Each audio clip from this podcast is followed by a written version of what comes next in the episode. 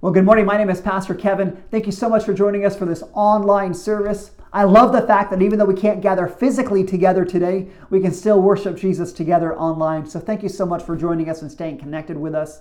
If you are a guest and maybe today's your first time catching one of our services, or maybe you've been catching these for the last couple of weeks, man, we are honored that you would watch with us. The one thing I would ask is I would love to get to know you. I'd love to hear a little bit of your story, as well as be able to share a little bit of the story of Restoration Church. So if you would do me a favor and just in the comments below, would you just type in connect? And I'd love to be able to follow up with you personally and be able to figure out how I can connect with you and hear some of your story and share a little bit more about Restoration Church. In this season of quarantine, I find myself in the situation that so many of you are in. I'm just completely core And tired. And I find myself asking and wrestling with this idea what is church? Obviously, we have these restrictions in place right now that prevent us from doing church as we have grown accustomed to. And as this time has continued and we are in weeks 10, 11, it just continues going on, there's a part of me, and I know that there are some of you, that begin to feel like, well, they can't stop us from doing church. And as I think about that idea bubbling up in my heart, I begin to think about a statement that we hear, we hear in the church often that the church is not a building, the church is the people. I mean, that's a statement that most of us say we believe. That's a statement I have said from the pulpit numerous times. But now, as times have changed, that's a question that I want to ask us do we really believe that statement that the church is not a building, the church is the people? This morning, if you have a Bible, I want to invite you to open to the book of Acts, chapter 2, and John, chapter 13. Uh, that's where we're going to be at today. We've been in this series for the last couple weeks that we're calling Essential. And as we're looking at the scope of the church and what we are grieving about not having in church in this season, we want to have this conversation to say what is essential for the church? What are the things we need to prioritize? What are the things we need to fight for? We need to hold on to versus what are the things that are good and helpful and not wrong, but maybe some things that distract us from what is most important and take our energy away from what is essential.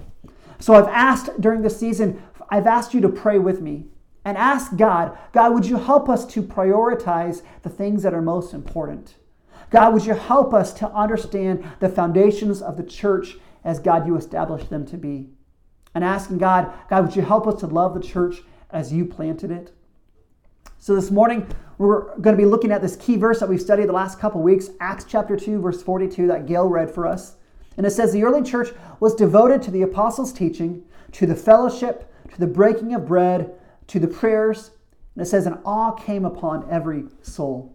And so, what we've said so far is that what is essential for the church is that there's this study of the Word of God, there is this, uh, there's this commitment to the prayers, there's this commitment to, to worship. And not just that these were things that the early church did, that these were things that the church devoted themselves to, which means they prioritized them. They placed such an importance on them that it dictated and shaped how they lived their life. And so when they're looking at their schedules, they allow these things to inform how they schedule their time. They allow these things to inform how they build out their priorities. They allow these things to shape how they spend their resources. It was that important to them. And today, we're going to see how the early church devoted themselves to the fellowship.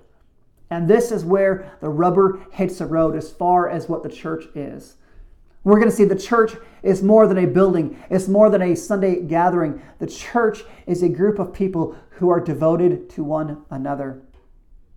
And the question becomes well, why were this people, why was the church, why were they devoted to one another? Why were they devoted to this fellowship? Why would a group of people like you and I and the others watching this video, why would we devote ourselves to each other? The answer comes from that verse 42. The word for fellowship is a Greek word, uh, koinonia, which means to have in common. And that really makes sense. We like to gather with people that we have something in common common interests, common hobbies, common passions.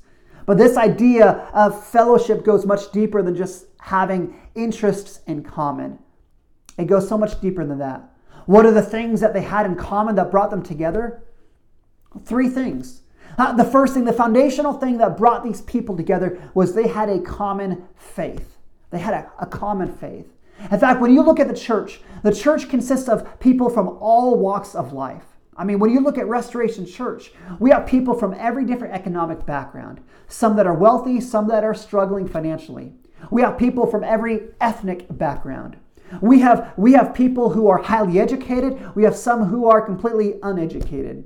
We have people who grew up and had an easy life, we have people who have had a hard life. We have people who are young, we have people who are old. But the thing is, every one of us, every one of us, we came to faith in Jesus in the same way. Ephesians chapter 2 verse 8 and 9 says, "You are saved by grace alone, not of yourself, lest anyone else would boast." And so if we are a Christian, if we claim to have Jesus in our life, we all came to Jesus in the same way. We came to him with, with open hands. That despite how the world would view us, we come to Jesus acknowledging, I'm not good enough. I can't save myself. And every one of us, we have turned to Jesus and we are dependent on his work on the cross to forgive us of our sins, to pay the penalty of our sin, to redeem us, to make us a new creation. We have this common faith and it levels the playing field. Where there's not rich and poor in the eyes of God. There's not, there's not brown and white in the eyes of God. There's not young and old in the eyes of God. There are those who will place their faith in Him and those who haven't. And it levels the playing field. So we have this common faith, but we also have a common family. In John chapter 1, verses 11, 13, 11 through 13, it says that Jesus came to his own, but his own received him not. And then he says, As many who received him, who believed in his name, he gave them the right to become the children of God. Not born of a natural descent, nor of human decision, but they were born of God.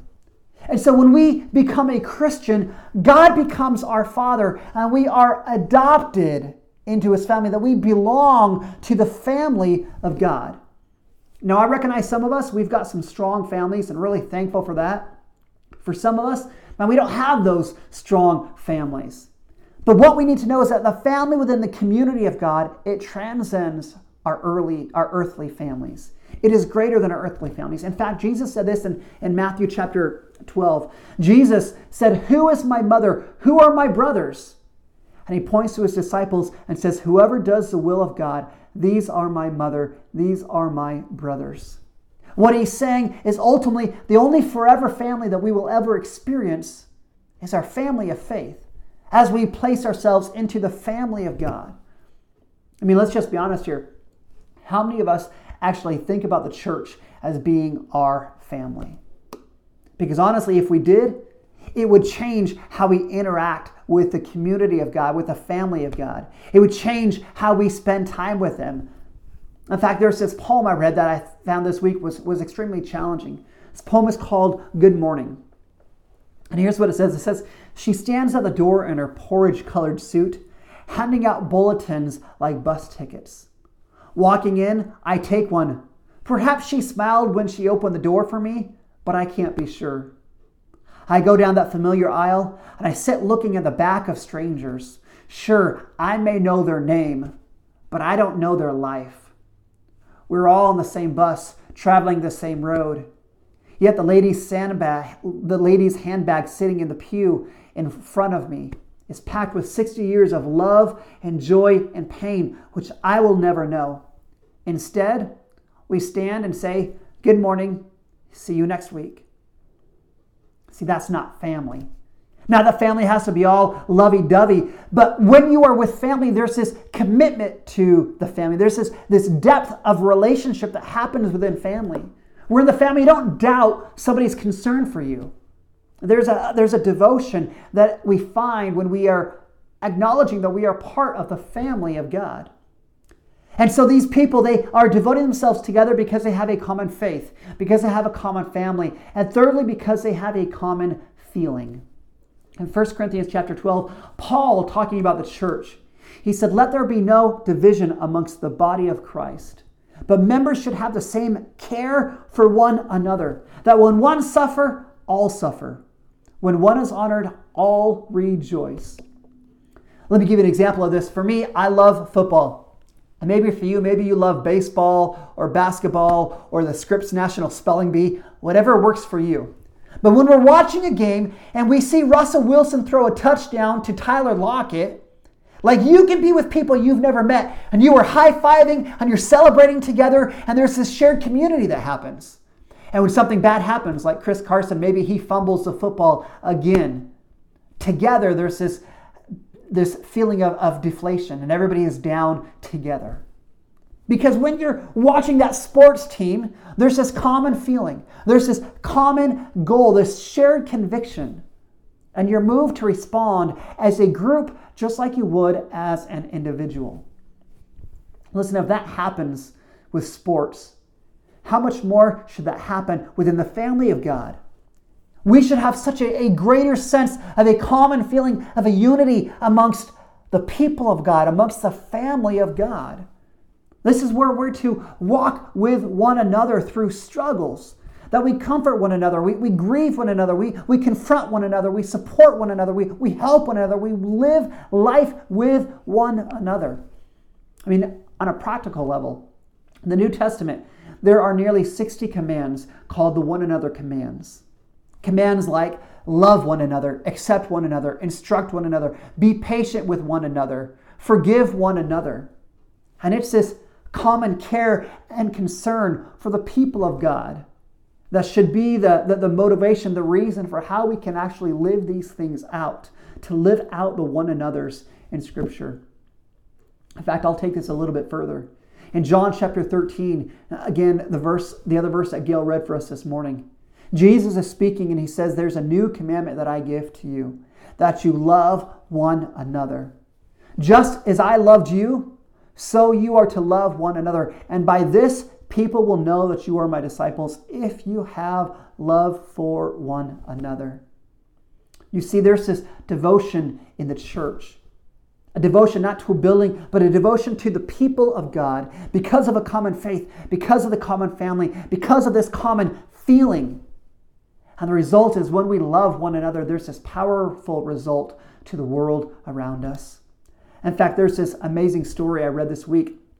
Uh, Hadrian, who was a Roman Caesar in the first century, he hears about this fast growing cult called the Way, which is also known as Christianity.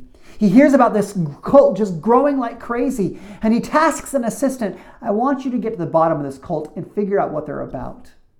And this was his assistant's report. He said, They love one another when one has something, he gives to him who has nothing without boasting. When they see a stranger, they take him in to their own homes, rejoicing over him as if he was a brother. If any among them are poor and needy, even if they have no food to spare, they fast for two or three days in order to supply the lack of food for the one who has need. This, O king, is their manner of life. This is a new people, and there is something divine in the midst of them. I love that. This guy says there's something divine in the midst of them. Here we have the, the greatest empire in the known world. This is, this is an empire that ruled from India all the way to England for 2,500 years. And they set all of their might and attention to destroy Christianity. Yet they could look and recognize that there was something divine in the midst of them because of how they devoted, them, they devoted themselves to one another, because of how they loved one another. Here's the reality. Listen, if we claim to be a Christian, God has called us to be, to be devoted to this group of people in this place, in this season, to love the people of God for His purposes. That it's through this devotion to the church, through this devotion to the people of God, that God accomplishes His purposes in our own lives. That God uses other people to strengthen our faith, to comfort us, to confront us. I mean, I just think about this on a very practical level. When I think back in the course of my life and the areas I've had the greatest amount of growth and strength and, and, and those sorts of things, it has come through the mentors that I have found in church. It has come through the people that I have done small group with. People who have courage, encouraged me when I was down. People who confronted me when I was wrong. In fact, when I think about myself as a husband, Man, I have grown as a husband because of the way that people have mentored me and walked alongside me and taught me what it looks like to love my wife well. Same thing has happened as I've raised my kids and as I've grown in leadership, as I try and grow in godliness and in character. It's the people of God who encourage me, who confront me, who walk alongside me that have shaped me to become who I have become today. In fact, there's this funny thing about character. Literally, you can acquire everything in life in solitude except for character. Just think about that. Think about that. So, not only when we devote ourselves to the people of God, not only does God accomplish His purposes in our lives, He also accomplishes His purposes in other people's lives. This is where God uses our faith. He uses our experiences. He uses our, our words, our life to strengthen other people, to encourage them, to comfort them, to share wisdom with them. In fact, I think just about our own little church, just this past week, there were several people dealing with health issues, with relational issues, with some anxiety stuff going on. And there are such practical ways for us as a church when we have this mutual concern for one another. Just to do simple things that give them encouragement, to send a text message, to make a phone call, to offer up prayers that God uses to build up other people within the body of Christ. And not only does God use these things in our life and the life of others, but when we devote ourselves to the people of God, God uses that to accomplish his mission. In fact, in Acts chapter 2, the end of this text, because the people were devoted to the Word of God, devoted to prayer, devoted to worship, devoted to the people of God, because of how they loved one another. Verse 47 says, The Lord added to their number day by day those who were being saved. That God does exactly what Jesus said he would do that the people would know that something was divine among them, that the people gave their lives to God because of how the church loved one another. It is so powerful for us. The question I have for you this morning will you devote yourself to this people, to this place, to this group, and this season for God to accomplish His purposes? Listen, I recognize there are some of you listening today, and church is hard. You've been through church, there's been some pain, there's been some hurt, there's been some suffering. Anytime you throw a bunch of different people together with different backgrounds, different experiences, and different thoughts and ideas, there's bound to be friction. And let's just be honest when you look at the church and you take a bunch of sinful people, where sin may no longer reign supreme in their lives, but sin is still there, it's bound to be messy. We're people who, the good that we want to do, we don't do. And the bad that we don't want to do, we do. And so there's bound to be times that there's difficulty and there's mess.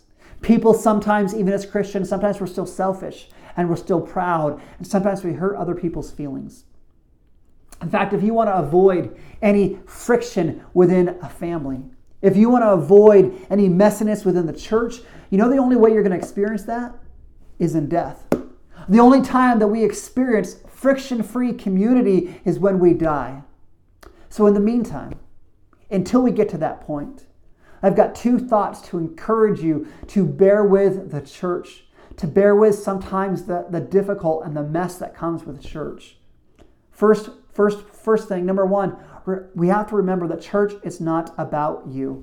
In fact, one of my favorite Bible chapters in the entire Bible comes from Philippians chapter 2, where Paul writes and says, Do nothing out of selfish ambition or conceit. But in humility, consider others more significant than yourself, looking not only to your own interests, but also to the interests of others. He says, Have the same mind that was that of Christ Jesus, who, even though he was equal with God, he did not consider equality a thing to be grasped, but he emptied himself and took on the form of a servant. See, do you realize how much less conflict we would experience in church if we all embrace this idea that church is not about me? That God has placed us in church not to be a taker, but to be a giver? Imagine what God, to, God could do in the church if all of us had this idea that through our humility, through the sacrifice of our own preferences, that we would be willing to allow God to use us to serve others so that they would know Jesus, so their life would be changed by the gospel. By having this mentality to consider others more significant than ourselves. Second way I think that we embrace the messiness of church is when we remember the promise that Jesus gave us.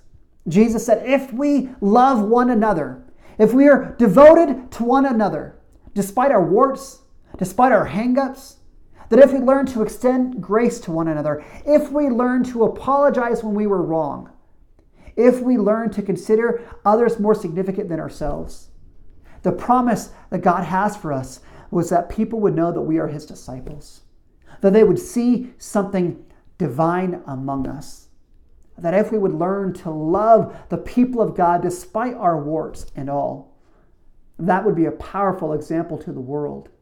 And the Lord would add to our number day by day those that He was being saved. In fact, here we are in this quarantine.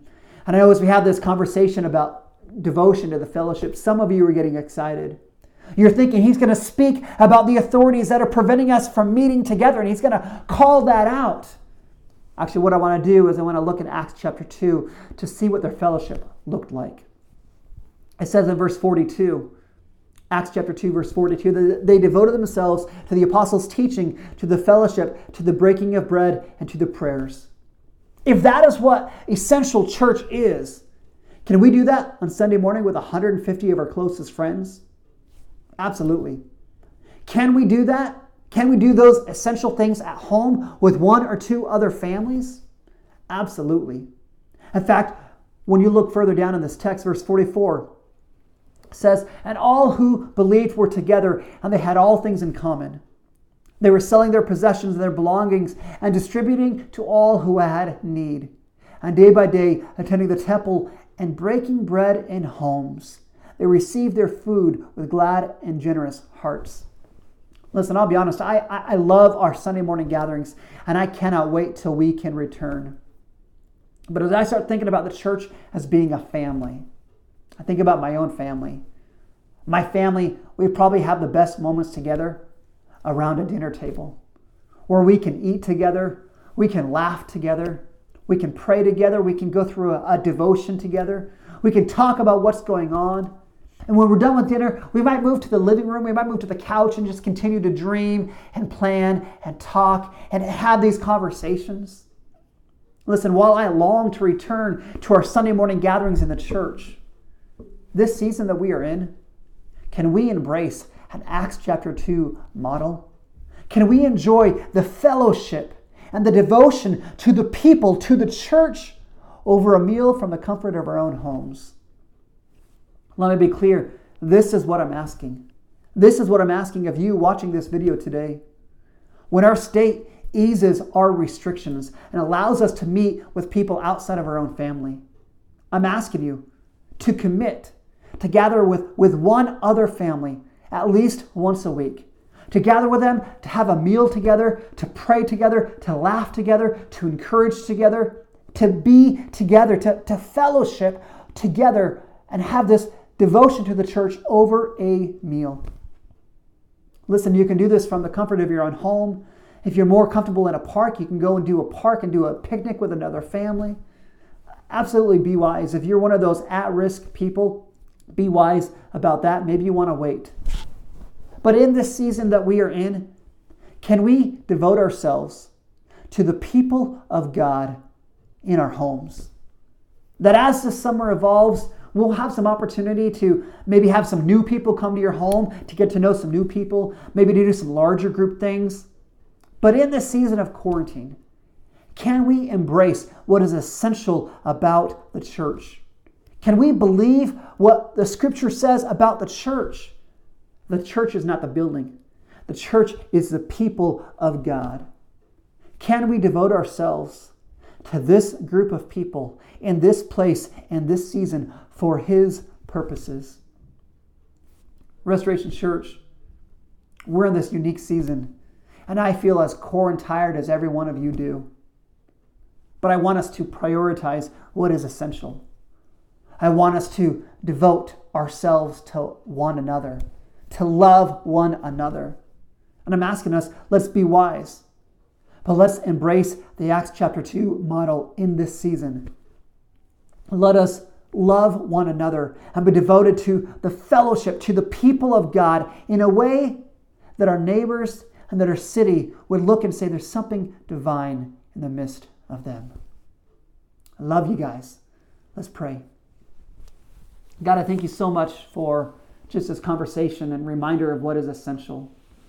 God, I pray for those of us that are struggling, that are lonely, that are missing this large gathering. God, I pray that you would just comfort us with your words. God, I pray that you would give us the faith to believe your words. God, I pray even in a season of struggle, you help us to understand and believe this idea that the church is not a building, the church is a people. So, God, I pray that we would be a people that are devoted to the church, devoted to one another, devoted to, to loving one another, despite our hangups, despite how sometimes we annoy one another. But that, God, we would recognize that we have this common faith that brings us together. We have this common family that we have become a part of the family of God. And we have this common concern, this common care for one another. And Lord, I pray that it would be evident in how we relate to one another. That God, that we would be devoted to one another and that we would reach out to one another. And that when our state eases these restrictions, that we would make it a priority.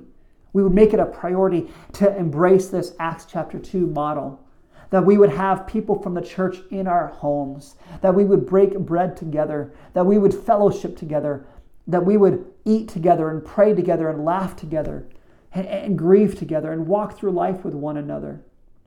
And God, I pray that you would strengthen us in this season.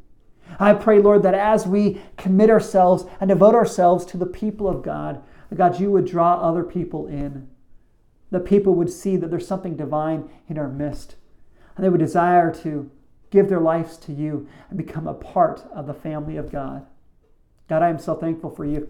I'm thankful that you have not left us alone, that you are present with us. And I pray, God, that you would comfort us and strengthen us and grow us in this season. Jesus, we love you and we praise you and we ask this in your holy and precious name. Amen. Thank you, Restoration Church. Love you guys. See you next week.